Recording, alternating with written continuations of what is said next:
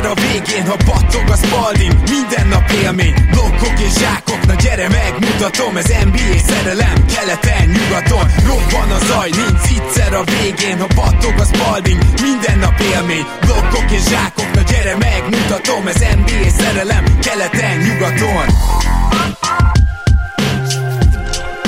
Éj jó! Szép jó napot kívánunk mindenkinek! Ez itt a Keleten-nyugaton podcast a mikrofonok mögött Zukály Zoltán és Rédai Gábor. Szia Zoli! Szia Gábor, sziasztok! Örülök, hogy itt lehetek. Kedves hallgatók, ez pontosan az az adás, amit általában azért vártok, mert egy kicsit lazábban, és hát akár terjengősebben, ráérősebben beszélgetünk kérdésekről, olyan kérdésekről, amit ti adtatok nekünk, és mi meg azért várjuk, mert ezzel szeretnénk meghálálni azt, hogy ennyien támogattok minket Patreonon. Patreon.com per keleten-nyugaton, itt van erre lehetőség, hogyha úgy érzitek, hogy érdemesek vagyunk a támogatásotokra, és ugye havi egy dollártól lehet ezt megtenni. És nagyon jó kis kérdések jöttek ismét, most egy nagyobb időszakot ölelünk fel, ezért nagy valószínűséggel kettőbe fogjuk ezt leadni, tehát ez két adás lesz, és szerintem csapjunk is bele. Zoli, kérlek tedd meg, hogy olvast fel az első kérdést, amit kaptunk. Ez nem időrendi sorrendben lesz, ez csak azért mondom, ha valaki küldött nekünk, tudom én, május végén egy kérdést, és az első adásban nem hallja, az lehet, hogy a másodikba fogja. Tehát ahogy épp ki tudtam gyűjteni, ez olyan, olyan sorrendbe fog menni. Krisztián kérdésével kezdünk majd. Sziasztok! A draft közelettével kérdezem, hogy sokszor elhangzott tőletek, és mástól is, egy adott prospektről, hogy milyen atletikus mekkorát ugrik, stb. Kosarazni pedig majd megtanul egy-két év alatt. Kik voltak olyan játékosok, akik így érkeztek a ligába, hogy szinte csak a fizikai adottságok emelték ki őket a draft osztályból, és valóban meg is tanultak kosarazni? Köszi a választ. Én azt hiszem, hogy itt eh, elég sok játékosról beszélhetünk, de legalább ennyi úgymond reményről, ami sosem teljesült be. Tehát ugye minden Janni Antetokumpóra jut két Bruno Caboclo, meg nem tudom, Seku Dombuja, úgyhogy bár rengeteg példát fel tudunk sorolni, aki tényleg csak a fizikai adottságai emeltek ki, azt azért leszögezném, hogy aki tényleg szélsőségesen csak a fizikai adottságai miatt kerül a ligába, és gyakorlatilag egyáltalán nem tud kosarazni, az szerintem 90% hogy nem is tud megtanulni. És ezt leginkább a 2000-es évek vége, 2010-es évek eleje center draftjai mutatták be nekünk, tehát azért ott elég sokszor láttuk azt, hogy a magas emberek ugye az első ötbe mennek el, meg első tízbe, és itt tényleg végtelen példa van, Hashim Tabet meg társai, és hogy ezek a srácok magasak, még nagyot is ugranak, vagy esetleg gyorsak, vagy van, van valami ilyen tulajdonságuk, általában inkább relatíva a magasságukhoz gyorsak, de valami, ami miatt azt mondhatjuk, hogy atletikusak, és egyáltalán nem tudtak kosarazni, de olyan szinten nem, hogy az is problémát okozott némelyiknek, hogy meg tudja fogni a labdát. Na most ezek a típusú magas emberek ma már a második körbe mennek ki. Ez a durva. Na most nyilván láttunk arra is példát, hogy egy André Drummond, aki hát nagyjából hasonló típus volt, és hiperatletikus, és ez emelte ki, azért megtanult kosarazni, ha bár ugye most látjuk, hogy már, már egy cserecenter, igaz, hogy Hall of Fame-be követeli magát, de hogyha most csak a magas embereknél maradunk, akkor a Hashim Tabet vonal addig-addig ment, és addig-addig estek pofára a GM-ek, amíg egyszer csak elkezdték ezt az egészet túlreagálni, és egy Bema Debajót, azt hiszem most hasonló ütök, 13. helyen draftolni, Jared meg valami 19 vagy 21. Tehát, hogy volt a, és erről beszéltem is annak, annó a 2010-es évek második felében egy ilyen overreaction erre, hogy az alapvetően inkább csak az atletizmusával kiemelkedő magas embereket, aztán később kezdték el húzni. Most el kell mondani, hogy Jared Allen meg Bam Adebayo természetesen nem az a kategória, aki meg se tudta fogni a labdát. Abszolút nem. Például mind a kettőnek elég jó a kosári az első naptól, de főleg Adebayóra vonatkozik ez. Jared Allen kicsit közelebb van az említett prototípushoz, de azért mind a kettőt elsősorban az atletizmus emelte ki ki abban a pillanatban, hogy ledraftolták. A magas ember részhez akarsz valamit hozzátenni, esetleg Zoli, mert gondolom te is gyűjtöttél neveket, és nyilván jó pár vinget is fel tudunk sorolni. Igen, amit elmondtál, az nem nagyon vitatkoznék. Annyival kiegészíteném, hogy talán a legeklatánsabb példák szerintem erre, hogy, hogy elsősorban atletikus képességek miatt draftolunk, azok ezen példák közül sokat megtalálunk abból a listából, akiket ugye középiskolában draftoltak az NBA-be. Jorman O'Neal egyértelműen ilyen játékos volt, aki egyébként később kifejezetten képzett centeré vált, és ugye válaszolva ezzel is ugye Krisztán kérdésére, aki megtanult ténylegesen játszani, ő egy nagyon jó példa erre, de ö, egyébként említhetnénk szerintem Darius Miles-t is, aki ugye, akinek sajnálatosan rövidre sikeredett a karrierje a, a sérülések miatt. Na ő például tényleg egy, egy olyan elképesztő atléta volt, aki bár nagyon képzett labdakezelő volt, de a dobása az, az gyakorlatilag nem létező volt. Még középiskolában nem is volt túl jó playmaker a, a legelső évtől, de egészen elképesztő adottságai voltak egyébként, ami a, ami a fizikai adottságait illeti. És őt, őt gyakorlatilag teljes mértékben erre, erre draftolták, és ő én azt gondolom, hogy inkább arra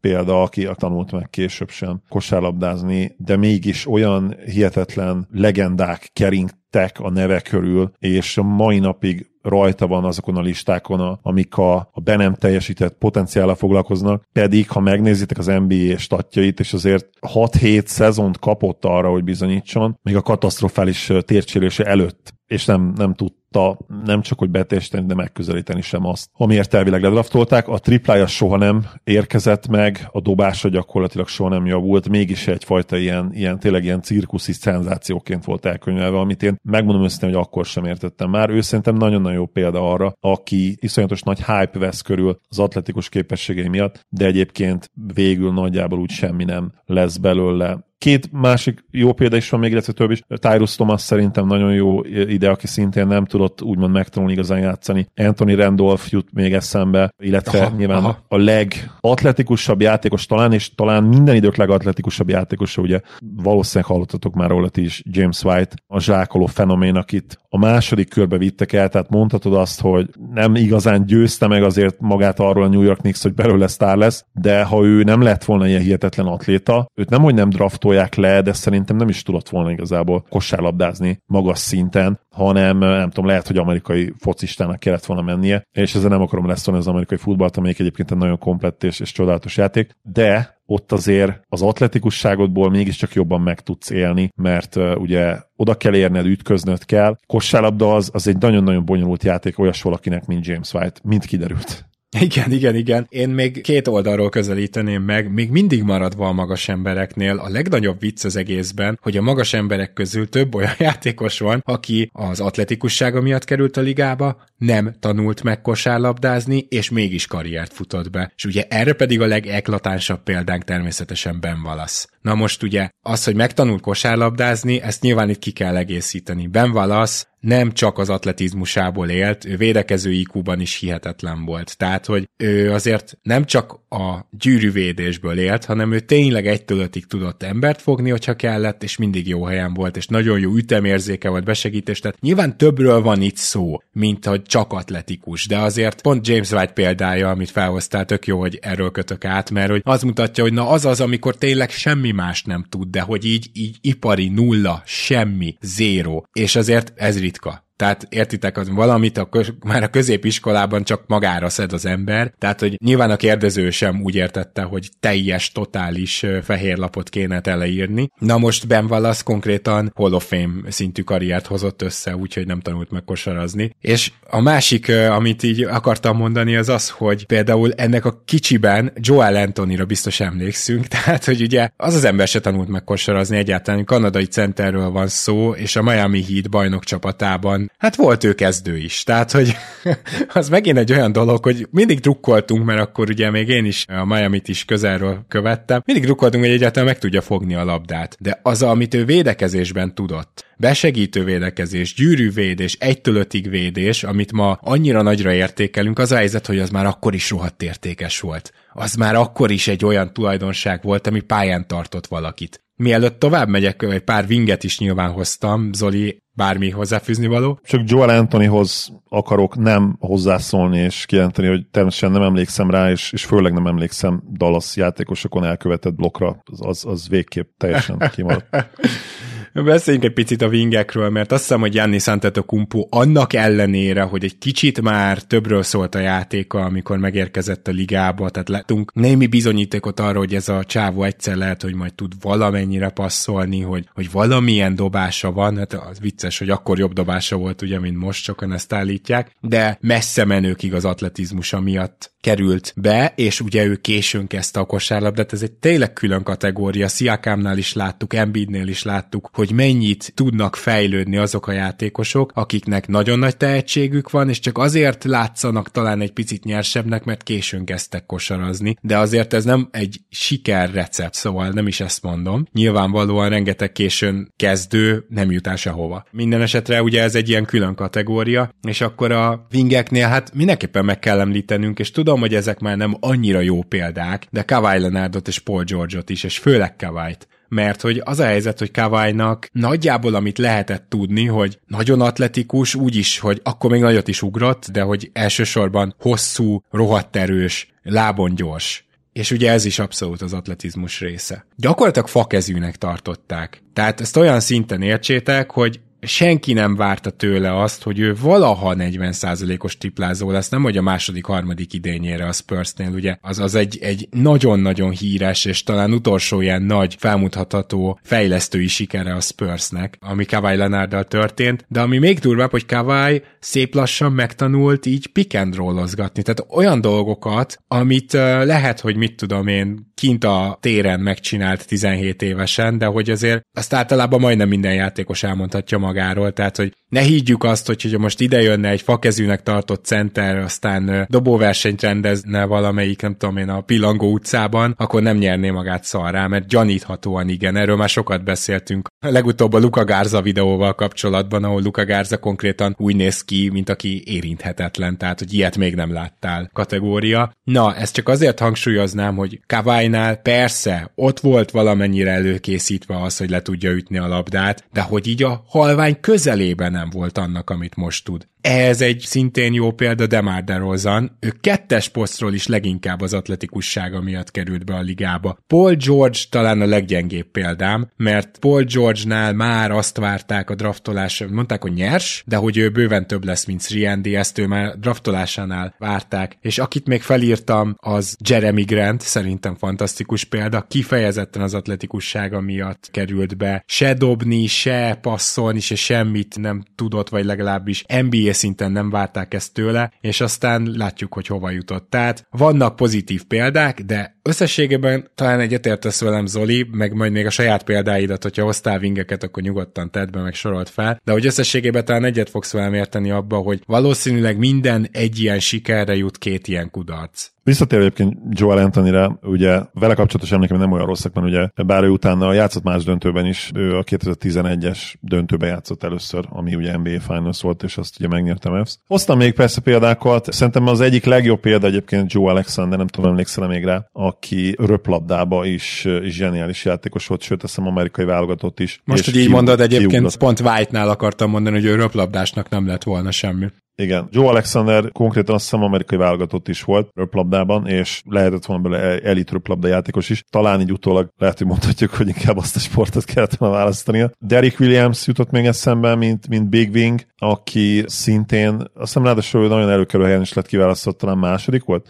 Bizony, bizony. Derek Williams a drafton, és hihetetlen atletikus, még, még egy ponton úgy nézett ki, hogy triplája is lehet, de, de végül nem tudott megragadni, megmaradni az NBA-ben. Eddie Curry még nem tudom, emlékeztek-e rá, de kifejezetten atletikus játékos volt mielőtt ugye hát a, a súly problémái ugye elindultak, illetve hát az elején még a súly problémáival együtt is egyébként atletikus volt. De John Wagner, ő is én azt gondolom, hogy egy jó példa, aki nem tudta beteljesíteni azt a hihetetlen potenciált, amit neki tulajdonítottak ő egyébként egy hátvéd volt, egy 192-3 centi magas hátvéd, hihetetlen robbanékony. Azért, azért itt, itt szeretném közbeszúrni, nem véletlen, hogy nem tudunk irányítókat felsorolni példának, mert értjük azt, hogy az irányítók azok irányítóként jönnek a ligába, tehát elég gyanús, hogy ő nekik az atletikus képességük egyedül már kapásból nem lenne elég, hogy bekerüljenek, úgyhogy ezért van az, hogy nagyon-nagyon kevés gárdot, és főleg nem irányítót fogunk itt példának hozni.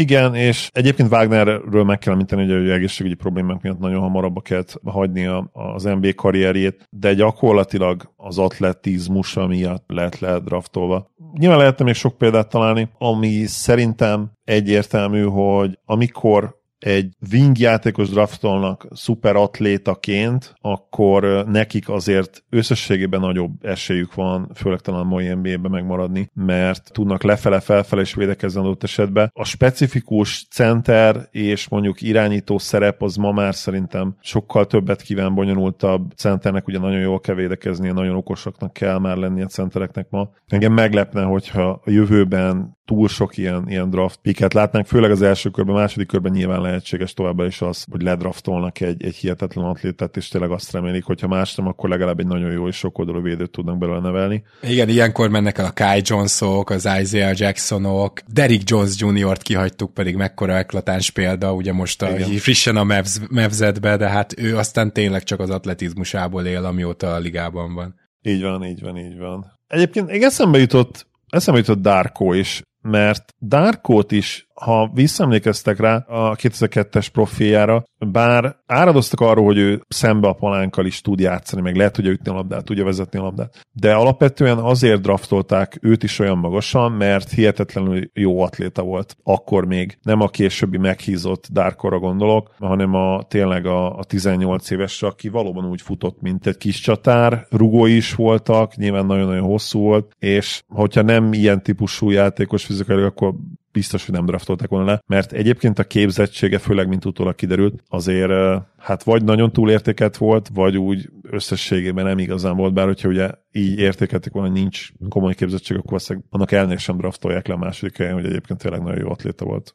Menjünk tovább akkor a második kérdésünkre. Azt Krisztiánnak köszönjük az elsőt, és Bélának a másodikat. Sziasztok, Patron postaládába tennék fel egy kérdést. Kíváncsi lennék a véleményetekre, hogy a kézilabda miért nem tudod meghonosodni az USA-ben. Gyors, kemény, látványos és sok gólt eredményező játék. Szerintem sok mindenben hasonlít a kosárlabdára, és Európában jól látszik, hogy milyen sót lehet köré tenni. Vannak időkérések a reklámoknak, nagy szünet az elemzésekhez. A fizikai feltételei is hasonlóak a kosárlabdához, gyorsaság, erő, ruganyosság, stb. Én mindkét sportágat űztem, és nem volt nehéz az átállás. Köszönöm a választ. Hát itt átadom neked nyilván először a szót, Zoli, mert a kézilabdáztál korábban, de azért nekem markáns véleményem van erről, és nem mindennel értek egyet, ami elhangzott. Én nem biztos, hogy jó mércőjük abból a szempontból, hogy én már akkor sem igazán kedveltem a kézlabdát, amikor még, még relatíve jól ment, és nem tudom, hogy ennek mi volt, azok valószínűleg az egyébként, hogy foci őrült voltam, és azzal a faktorral nem értek teljesen egyet, hogy, hogy mennyire látványos a kézlabda, mert az igaz, hogy a sebesség megvan, és igaz, hogy a sok gól is megvan, de nem biztos, hogy csak ezek alkotják a látványosság faktort. Ugye soccerben, európai labdarúgásban, fociban sokkal-sokkal kevesebb gól van, és százszor népszerűbb, mint akármelyik sport Európában. A kosárlabda Németországot leszámítva szerintem Európában is egyébként népszerűbb, mint a kézilabda. Az egyetlen európai ország, a nagyobb országok közül természetesen, most nem Izlandról beszélek, ahol nyilván a kézilabda népszerűbb, mint a kosárlabda, de a nagy országok közül Franciaország, Spanyolország, Olaszország, minden egyes országban, Hollandiában is szerintem a kosárlabda népszerűbb, mint a kézilabda. És a kézilabda nyilván Európában erős, és ha mondjuk, ha legalább ezt a szintű népszerűséget elérnék az USA-ban, akkor természetesen ott is lehetne akár az ötödik major sport, de ez soha nem történt meg, és megpróbálkoztak ezzel egyébként. Tehát volt erre kísérlet, emlékszem még, vagy a 2004-es Aténi, vagy a 2008-as Pekingi olimpia után Bill Simmons írt egy cikket arról, hogy, hogy tök népszerű lehetne a kézilabda, mert hogy mennyire élvezte az egyik meccset, azt hiszem a London olimpia után írta. És az igazság, hogy felvetésre nem tudom egyértelműen a választ, de azért azt szerintem benne lehet, hogy a kézilabdát azért nem tartják nem, nem konszenzus az szerintem, hogy a kézilabda az látványos sport, vagy hogy nagyon-nagyon látványos sport, akár olyan szinten is, hogy, hogy a népszerűségének vetekednie kellene a kosárlabdával. Szerintem a kosárlabda népszerűbb sport, nyilvánvalóan népszerűbb sport, szerintem látványosabb sport, és hát nyilván ezt tükrözi vissza minden mérhető eredmény, azt gondolom, hogy még Európa nagy részén belül is. Egyébként, és ezt, ezt mindig felvettem időről időre, hogy amikor nézem a kézlabda meccseket, hogy a legatletikusabb amerikai játékosok, ha a gyerekkoruktól kezdve kézilabdáznának, akkor én azt gondolom, hogy gyakorlatilag verhetetlenek lennének. Tehát sokszor felhoztam már ezt, hogy képzeljük el Shaquille O'Neal-t, fénykorában lévő Shaquille beállós pozícióba. Tehát az egy olyan test, olyan atletikusság lett volna, hogy 50 kilóval nehezebb, mint a védője, és gyorsabb, mint az 50 kilóval könnyebb ellenfele. Ja, és közben nem csak az, hogy 20 centivel magasabb, de a karfesz távolsága meg még plusz rátesz arra, nem tudom, 30 centit, mert ugye a karfesz távolság is 30 centivel hosszabb arányaiban is annál, mint a 195-ös vagy 2 méteres védőknek. Szóval az egészen hihetetlen lett volna nézve egy LeBron James-t átlövőként, egy Kevin Durantot átlövőként. Tehát valami egészen elképesztő élmény lehetne, ha ez megtörténne, hogy egyszer nagyon-nagyon népszerűvé válik Amerikában a kézlabda, de nagyon úgy festi, ez nem fog megtörténni sajnos. Én azzal kezdeném először is, hogyha csak a simán a kosárlabdához hasonlítom, mint sportágat, akkor jelentős különbség az, hogy mennyivel összetettebb játék a kosárlabda és éppen ezért ugye a kosárlabdába a kezdetek kezdetén még csak ilyen alapstatokkal, most meg már olyan elképesztő adventstatokkal, hogy már lassan mi sem tudjuk tartani a lépést, erről még lesz szó ma. szóval, hogy el tudnak benne merülni a szurkolók. Ezen kívül azt gondolom, hogy a látványosság nagyon fontos, amit mondtál, mert a kosárlabda sokkal többféleképpen látványos. Egyszerűen az a helyzet, hogy a kézilabda pálya így, hogy a hetesen belül így nem, nem történhet semmi nagyon, hát így ugye kicsi. És ez, hogy itt támadásban milyen kevés variancia van mondjuk egy kosárlabdához képest, de ide mondhatom az NFL-t is, sőt valamennyire az nhl is, az, az mind megállja a helyét, tehát hogy azt mondhatjuk, hogy egyszerűen nem tudnak annyira elmélyülni benne a szurkolók de ettől még a kézilabda jó sportág és szerethető, és én szeretem is, konferáltam is ugye sokat, úgyhogy nincs ezzel semmi bajom, meg élvezhető abszolút, sőt az egyik olyan sport, ahol szerintem a férfi-női összevetésben nagyon-nagyon durván jól állja meg a helyét a női oldal látvány szempontjából. Tehát úgymond élvezhetőség szempontjából, mert ugye ez a férfi-női sport szembenállás, erről már sokat beszéltünk, pont a látvány az, meg a gyorsaság, ami ugye alapvető különbség lesz, akárhogy is próbáljuk ezt megfogalmazni, és hogy emiatt van az, hogy ugye egyszerűen nagyobb pénz van az egyikben, mint másikban, mert többen nézik emiatt, de például a kézilabdánál az egy kifejezetten olyan sport, ahol úgy érzem, hogy nem jön ki ez a különbség, és nagyon-nagyon szeretem én csak látványra is nézni a női kézilabdát teljesen ugyanannyira, mint a férfit. Na most, hogy ne kalandozzak el ennyire, azt akartam még mondani, hogy egyébként érdekes, hogy mondjuk nem állja meg az összes major sporttal ez az analógia a magát, tehát az, hogy mondjuk összetettebbek ezek az amerikai sportok, jobban bele tudnak mélyülni az amerikai rajongók, mert hogy a baseball az biztos, hogy nem egy összetett sportág. Tehát, hogy azért van az amerikaiaknál is olyan sport, ami, amit nem értjük ilyen szempontból, hogy miért van ott, és erre pedig a másik válasz, hogy ezeknek lett hagyománya. Tehát, hogy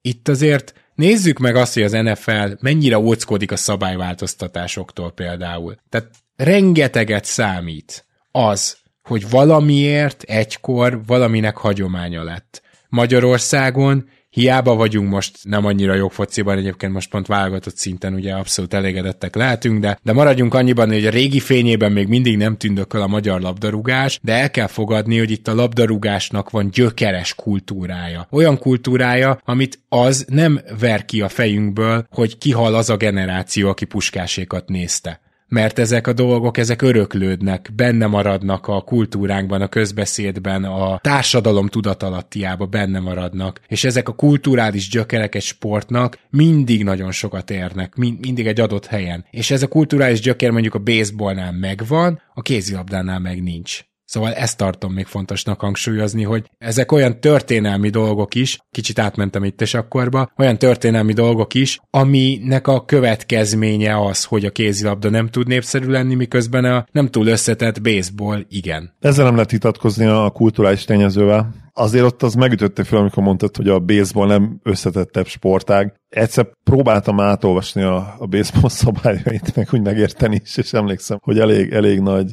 problémákba ütköztem, úgyhogy ezzel kapcsolatban nem vagyok biztosabban, hogy, hogy igazad van, de minden mással egyetértek, és, és nyilván a, a baseball ugye America's pastime, ahogy kint mondják, a legrégebbi és legnagyobb hagyományokkal rendelkező sport, ami ahogy mondtad, öröklődik gyakorlatilag. Beleverik a gyerek fejébe azt, hogy a baseball az egy tradicionálisan jó sport. Én sem értem egyébként teljesen, vagy akár egyáltalán a benne rejlő állítólag ott lévő varázslatot.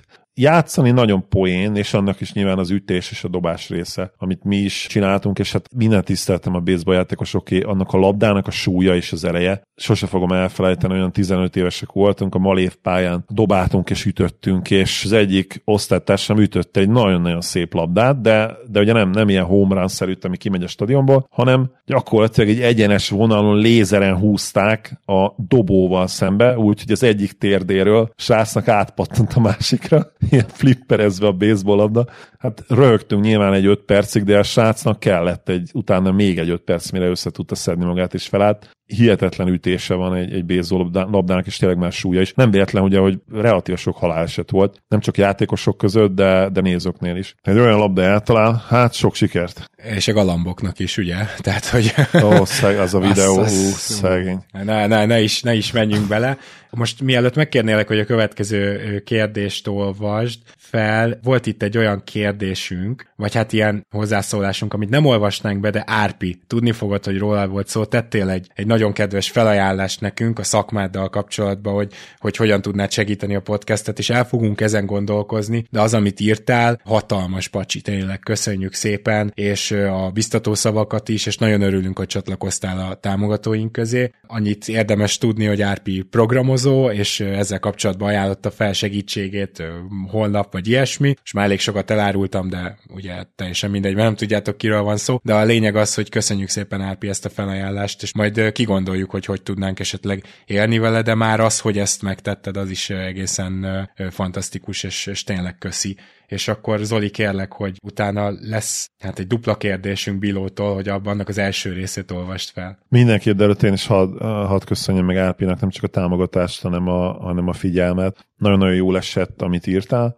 és mindenképpen el fogunk gondolkodni azon, hogy hogyan tudnánk együtt működni veled, majd írjál ránk privát üzenetet, és, és mindenképpen beszélgetünk a dologról, és nagyon-nagyon köszönjük még egyszer. Bíró első kérdése. Megfogadtam, hogy most nem terhelem meg annyira postaládátokat, mint múltkor, de nehéz megállni, bírom ezt a közvetlen formátumot. Kérdés, és itt én a number two-t látom. Akkor azzal kezdem, ugye? Hát igen, uh, akkor kezdjünk most azzal. A VB és a visszavonult Euró- Euróligás sztár Datome kapcsán merült fel bennem, vajon mekkora különbség az európai elit és az NBA szintje között? Nem egyszer látjuk, hogy nagyon jó játékosoknak sem sikerül kint maradandót alkotni, gondolom itt Amerikára gondol európai játékosok, mint Amerikába mennek. Közben meg egy ilyen világversenyen jól felveszik a versenyt. Tudom, ez egy kis recency bias és overreaction a részemről. Nagyon-nagyon szeretem, hogy angol kifejezéseket használsz. Lehet, hogy a közeg és a kultúraváltás, meg úgy összességében a kevésbé sportszakmai tényező nagyobb faktor, mint gondolom, vagy nem kalkulálom bele, hogy 80 meccsen hozni ezt a szintet önmagában egy képesség. Hadd válaszoljak először én. Biztos, hogy a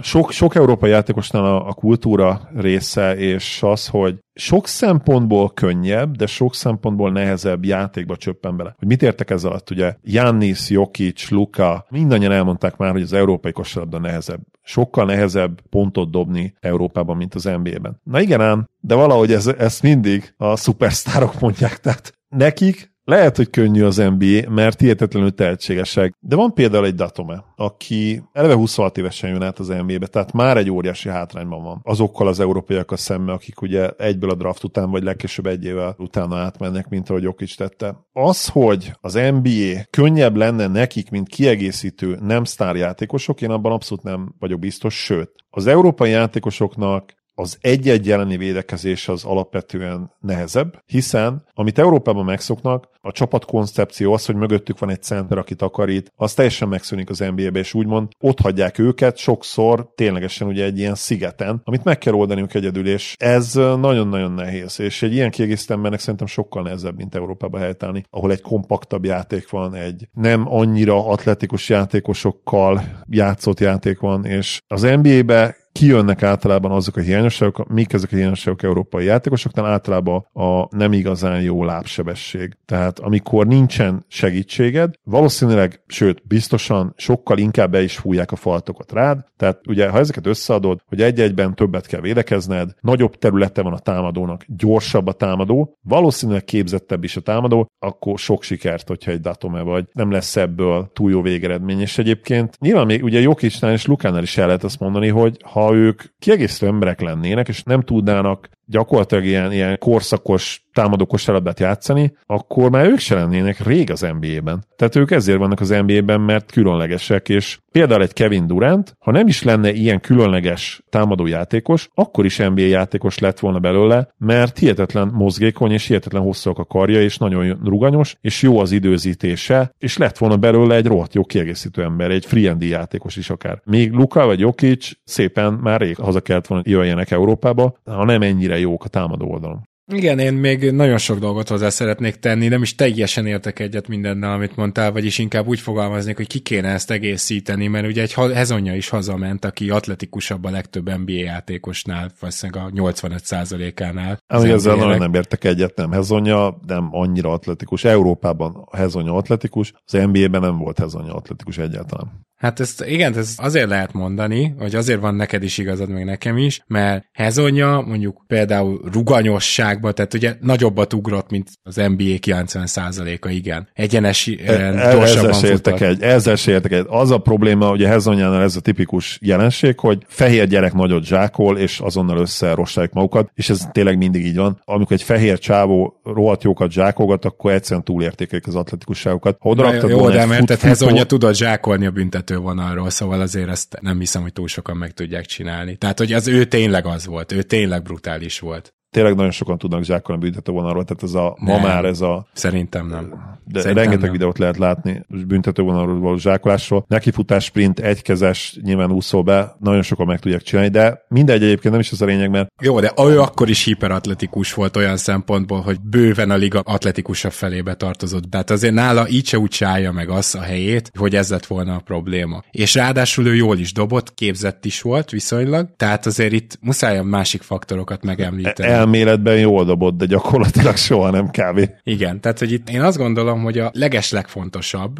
az az, hogy ha csak nem az NCAA-ből jön, mint Markenen, akinek nagyon sokáig megadták a bizalmat, tehát hogy őt amerikaiként kezelték, akkor ez az adott játékos legtöbbször sokkal türelmetlenebbek vele az NBA-ben. Tehát én, én ezt tartom a legfőbb faktornak, és Kuzminskásnál is ez volt. Biztos vagyok benne, hogy ő NBA játékos. Ha ő nem NBA játékos, akkor de én szerintem a jelenlegi NBA játékosok felénél jobb. Tehát ezt gondolom Kuzminskásról mondjuk. Lehet, hogy most már nem, de, de szerintem még most is. Tehát, hogy az a türelem, az teljesen érthető, hogy miért nincs meg egy európai játékossal szemben, aki még 25 évesen jön át, vagy 24, vagy később, vagy mint most Fontecchio 27. Azért nincs meg, mert ez egy amerikai városban, amerikai közönséget elsősorban az célzó franchise és sportszövetség. Hát persze, hogy a fiatal amerikai, aki még nem olyan jó, mint az európai játékos, de nagy benne a potenciál, inkább neki fogják megengedni azt, hogy hibázzál, fiam, mint szerencsétlen európainak, aki ugyanúgy az első évben még át akar szokni, és ugye egy Bogdanovicsnak ez sikerült, már mint Bojánnak, pedig őt is az első évben még megvolt annak a veszélye, hogy ki fog kopni a ligából, aztán utána azért elég komoly játékos lett, és komoly státusszal. Szóval, hogy ezeket érdemes megnézni, hogy nagyon kevésszer látjuk azt, hogy az első évben gyorsan át tudnak szokni, egyből jók, van olyan skilljük, amit rögtön tudnak csillogtatni, és nincs meg nekik az a türelem, ami egy fiatal amerikainak, aki náluk képzetlenebb, rosszabb játékos, mondjuk egy Hezonya esetében akár jóval kevésbé atletikus, de mégis azt mondjuk, hogy persze, de őt szeretnénk fejleszteni. Tehát, hogy kikkel kell versenyezniük, nem a többi 27 évessel, hanem alapból mondjuk úgy, hogy a fiatal tehetségekkel kell versenyezniük, akikben ott a potenciáljuk, meg átjönnek 26 évesen, és azt mondják a GM-ek, hogy ja, hát nem tudtad egyből azt hozni, ami miatt ide hoztunk, hát akkor bocs, de tehát én ezt egy eléggé igazságtalan világnak érzem, de ugyanakkor mégis igazságos olyan szempontból, hogy persze, hogy a, a saját draftidat, a saját nevelésű tehetségedet akarod megengedni, hogy hibázzon. Úgyhogy én szerintem ez talán a legfontosabb faktor, és direkt bontottam ketté, mert különben meg akik meg fiatalon átjönnek, azokkal szerintem nincsen megkülönböztetés, nincsen ott vagy kitartasz, vagy nem, de ugyanúgy az amerikai játékosok is ugyanezen mennek át, tehát hogy aki NCAA-ből jön, vagy aki 18-19 évesen ledraftolnak és egyből átjön, az pontosan ugyanazokkal a dolgokkal küzd meg, mint egy fiatal amerikai játékos, tehát ott szerintem meg nincsen különbség, úgymond. Ahogy ezzel egyetértek részben, tehát biztos, hogy van ilyen sokszor, hogy, hogy, hogy egy európai játékossal szemben kevésbé megértőek az edzők és a csapattársak is. De ebben nyilván az is benne van tényleg, hogyha valaki 26 26-27 évesen hozol át, akkor nem is az, hogy nem lenne két évet beépíteni, hanem azt mondod, hogy ha, ha egy 26-27 éves nem tudja azt a játékrendszert elsajátítani, vagy nem tud úgy teljesíteni, hogy te szeretnéd abban a rendszerben, akkor úgyban nem tudsz vele várni, mert hova, mire? Tehát nem fogsz 28 éves koráig várni, hogy akkor hirtelen ő egy jó kiegészítő ember legyen. Illetve az meg egy tényleg legit szempont az edző és a GM szemszögéből is, hogy ha benne rejlő max potenciál nem túl magas, akkor meg tényleg nincs értelme kísérletezgetni és várni mondjuk másfél évet, meg két évet, és adni neked 30 vagy 28 perc játékidőt, meg 70 meccset, hogy akkor hát, ha jobb leszel, mert a kockázat megtérülés arány egyszerűen nincs értelme. Tehát sokkal nagyobb a kockázat megtérülés arány, vagy magasabb, pozitívabb a kockázat megtérülés arány egy 19-20 éves amerikainál, vagy akár egy 22 éves amerikainál, akit már a csapata, aki draftolta őt annó, továbbadta neked, hogy te legyél a második kísérletező. Több értelme van tényleg. Egyébként közben most tényleg utolsó gondolata ez a témára, hogy én kerestem a free throw line dunkot, és nem láttam tőle sehol ilyet, tehát nem tudom, hogy, hogy ezt ténylegesen megcsinálta, de az interneten én most egy hirtelen ja, gyors keresés. Lehet, hogy ez városi legenda, de ugye ő azért olyan zsákolásokat csinált in-game, amit az amerikai játékosok 80%-a csak álmodik, tehát ő, ő azért én számomra az 100% hogy ő a felső 20%-ban volt atletizmusban. Nyilván nagyon sok olyan játékos van amúgy, aki rohadt nagyot tud ugrani, de mégsem jó oldalirányú mozgásban. Na, szerintem ő pont ilyen, ezt akartam mondani. Tehát de ez az amerikaiak ő... is tele vannak ezzel, tehát ebben nincs különbség szerintem. Tehát ja, sok biztos, ilyen atletikus biztos. játékos van. Igen, ez tudja, hogy így van egyébként, mert tényleg nem teljesen ugyanazok az izmok. Tehát az ugróerő az, az a, elsősorban ugye a hamstring, a hátsó comb, meg a, meg a fenék izomból jön, és nyilván az oldalirányú mozgás meg nem. Az oldalirányú mozgásnál fontos az, hogy a csípőd mennyire ruganyos és milyen izmos, a csípőizmok, meg a szalagok is igazából, hogy mennyire, mennyire ruganyosak, vagy mennyire nem. Az is nagyon fontos az oldalirányú mozgás. Szóval persze a kettő dolog tényleg más típusú atletikusság vagy atletizmus, de ez mindenképpen így van. Na jó, szerintem kiveséztük ezt a témát. Oké, okay, akkor viszont még ebbe az adásba Bájlónak vagy Bilónak a másik kérdése is szerintem belefér. Továbbra is nagy hála a munkátokért, jó, hogy vagytok. Szegény Zoli mindig megkapja, hogy inkább megadja magának a kisebb mértékű felkészültségért járó szurit. Én viszont szeretném külön kiemelni és megköszönni a középsulis benfentes infókat, sztorikat egy-egy reménységről. Jó kiegészítése az elemzéseknek, a későbbi meccsnézéseknek, játékos karrierek követésének is ad egy kis plusz színezetet. Én is csak csatlakozni tudok amúgy Zoli, tehát én is nagyon szeretem ezeket. Ez most az én saját közbeszólásom volt, remélem mindenki számára egyértelmű, de most folytatjuk. Emellett szeretnék egy építőnek szánt kritikával is élni, nem feltétlenül kell beolvasni, de én viszont szeretném, hogy ezt beolvasnánk, úgyhogy most ez megtörténik. Lehet csak én érzem így, de sokszor olyan, mint a túlzottan tiszteletlenek lennétek a korábbi szintjüket hozni már nem képes, vagy liga peremére került játékosokkal szemben. Persze hülyeség lenne minden mondatot úgy kezdeni, hogy a világ legjobb 500 játékosában benne van az illető, de szerintem is kritizálhatjuk őket, ők is emberek sok hibával, amikről nyugodtan lehet beszélni, de fura érzés kinevetni, lesajnálni, megalázóan beszélni, csúcs teljesítményt eh, lerakó sportolókról. Itt pusztán a játékra gondolok, nem az azon kívüli dolgokra. Hogy erre szerintem azért reagáljunk, mert én szerintem egyrésztről azt gondolom, hogy igaza van a felvetésben Bilónak, másrésztről viszont meg nincs. Tehát, hogy én egy ilyen kettős, vagy, vagy nem tudom, hogy te amikor ezt olvastad, akkor mi jutott eszedbe, de nekem ilyen kettős érzéseim vannak ezzel kapcsolatban. Először is köszönöm, a, ugye, ami, amit írtál. Nálam ez, a, ez az önsanyargató humor,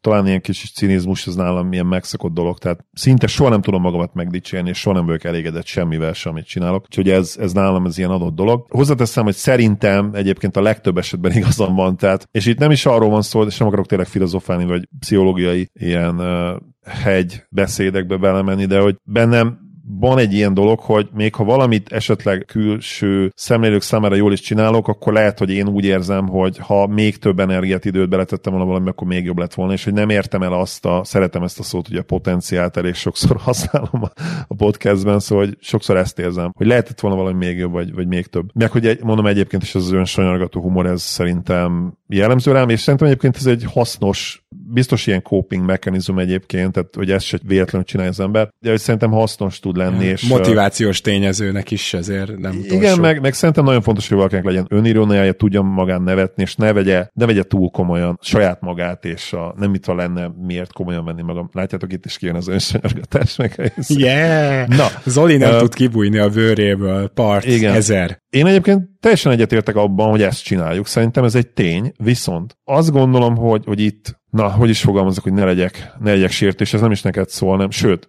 nem is leszek sértő. Én azt feltételezem, és nem is feltételezem, hanem abszolút ez a visszajelzés tőletek, és így érzem a podcast legeleje óta, hogy azok, akik minket hallgatnak, legalábbis akik megnyilvánulnak felénk, tényleg 99,9%-ban nagyon-nagyon értelmes, hozzáértő szurkolók, akik Segít, nem... Hadd segítsek egy megfogalmazással. Nem azért hallgatják a podcastet, hogy a kedvencük dicséretét hallják viszont. Ez jó, ez jó, az tetszik, amit mondasz, így van, így van. És szerintem, amit mondasz, tényleg így van, mert konkrétan ezt csináljuk. Derek Rose-zal, ezt csináljuk Carmelo Anthony-val, vagy csináltuk Carmelo Anthony-val. Viszont itt nyilván azért azt is feltételez rólunk, vagy tud rólunk, és lehet, hogy tudod is egyébként, hogy természetesen mi tudjuk azt, hogy egy a világ, sőt nem egy, hanem talán a világ legnehezebb sportligájában lenni, az önmagában mekkora fegyvertény, és önmagában milyen sport teljesítmény. És természetesen én azt gondolom, hogy ilyenkor ugye felmerülhet az, és ezzel szoktak jönni ilyenkor a szurkolók, hogy tehát mit pofázik ez, nem is játszott a játékot. És ez igaz, tehát ha jól tudom, te sem játszottál versenyszerű nem, nem, nem, nem, nem,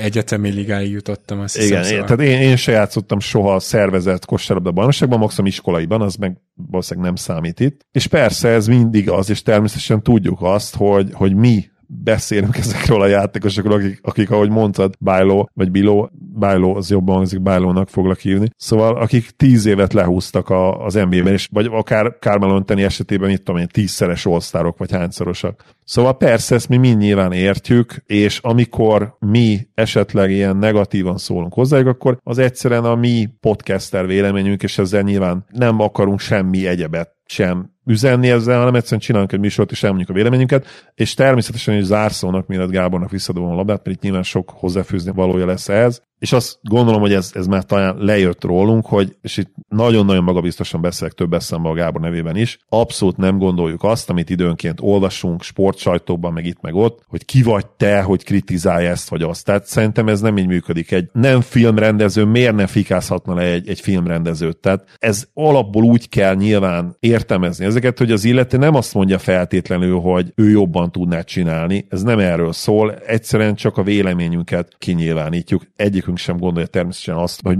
bármit jobban tudnánk csinálni egy NBA játékosnál, akár a legutolsó kispadon ülő centernél, és ez az érv például, ami nem tőled jön, ezt kihangsúlyozom, tehát nyilván te nem ezt mondtad bárhogy, csak ez alapján tovább gondoltam, és sokan szoktak tényleg így gondolkodni, hogy hogy ugathat valaki, aki egyébként nem is játszott az adott sportot. Ezzel abszolút nem tudok azonosulni, és szerintem ez egy, ez egy nagyon-nagyon hülye érvelés. Igen, az ilyen embereknek mindig azt szoktam visszakérdezni, és arra nem nagyon tudnak mit mondani, hogy akkor ennyi erővel ne válasszunk, hanem csak szakember emberek, politikai és gazdasági szakértők válasszanak mondjuk, hogy ki lesz a következő kormány, vagy, vagy milyen pártok jutnak a parlamentbe, akkor ő az autokráciába hinne ezek szerint, hogy mindig csak aki már elérte azt a szintet, vagy legalább megközelítette, csak az beszélhet róla. Tehát, hogy ezt én is egy hülyeségnek tartom, viszont azért hogy felhoztad Zoli Carmelo Antonit, mert szerintem, tehát engem a tiszteletlenség szó ragadott meg, hogy talán Carmelo Antonival szemben már tényleg tiszteletlenek voltunk. Mert Derrick Rose-zal szemben azt gondolom, hogy nem. Tehát, hogy Derrick Rose-nál abszolút realizáltuk azt, amikor ő egy új karriert csinált magának, amikor ő megújult, és egy nagyon jó csereirányító volt, és az év hatodik embere díjnál nálunk is esélyes volt. Tehát, hogy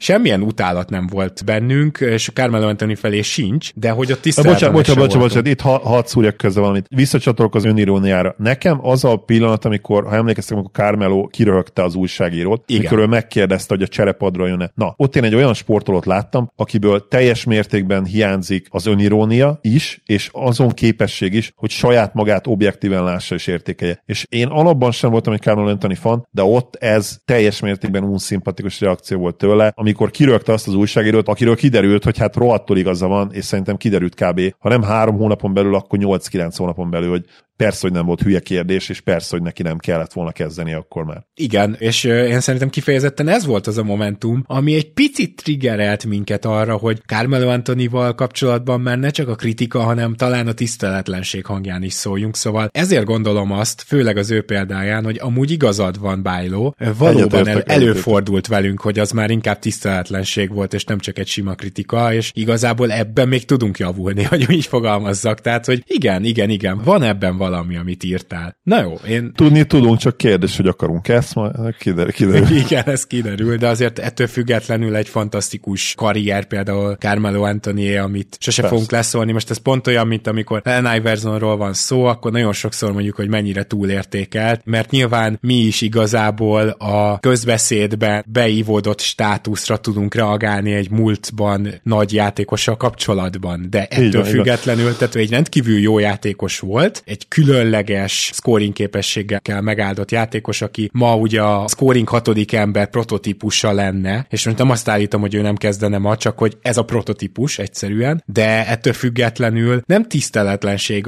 viszont azt kimondani, hogy ilyen hatékonysággal ma kikerülsz kezdőkből, meg, meg kikerülsz playoff rotációkból, meg ilyen védekezéssel, ami neki volt. Tehát, hogy elismerem a nagyságát, hátrébb fogom rakni, az biztos az all-time százas listákon, mint a legtöbben, de az viszont nem tiszteletlenség, ha, hogy ha egy bekerül egyáltalán.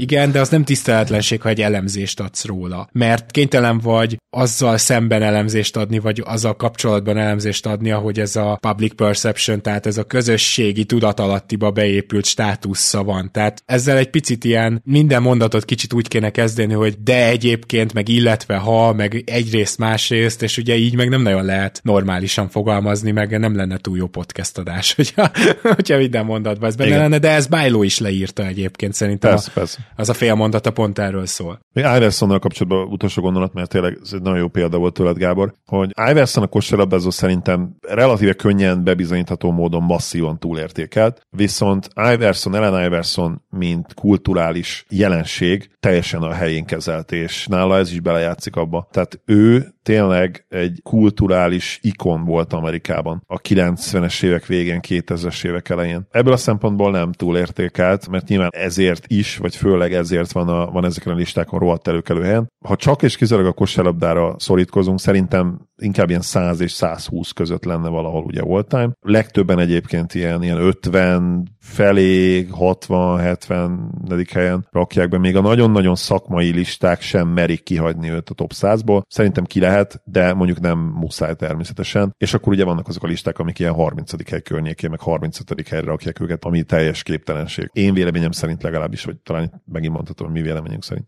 Nyugodtan mondhatod. Jó, én azt hiszem, hogy akkor a Patron postaláda első felét itt most lezárhatjuk. Zoli, nagyon szépen köszönöm, hogy ma is itt voltál velem, és akkor ezt folytatjuk a következő adásba természetesen, mert még van kérdésünk. Örülök, hogy itt lehettem. Szia Gábor, sziasztok! Kedves hallgatók, tartsatok velünk legközelebb is, reméljük, hogy ezeket a kötetlenebb adásokat is továbbra is élvezitek, és még egyszer szeretnénk megköszönni ebben az adásban, ez nem baj, ha kétszer hangzik el, hogy köszönjük szépen annak, aki támogat minket Patreonon. A legjobbakat nektek, hamarosan jövünk, nagy pacsi, sziasztok!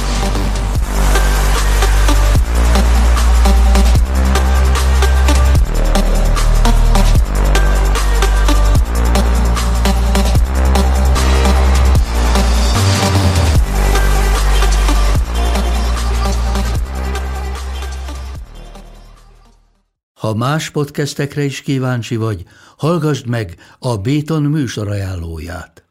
El tudod képzelni, hogy a podcastet, amit éppen most hallgattál, fél év múlva már a mesterséges intelligencia generálja? Mi sem. De ha érdekel, eljött már a gépek lázadása. Hallgass bele az Embertelen podcastbe. Orsós Lajos vagyok, a műsor házigazdája. Egyelőre még élőben. Egyelőre. Fedezzük fel együtt, hogyan ismerkedik, randizik, mesél és vitatkozik Betty és Péter, két teljesen mesterséges intelligencia. Lajos, a podcast címét mond még egyszer, Léci. Oké. Okay. Embertelen podcast.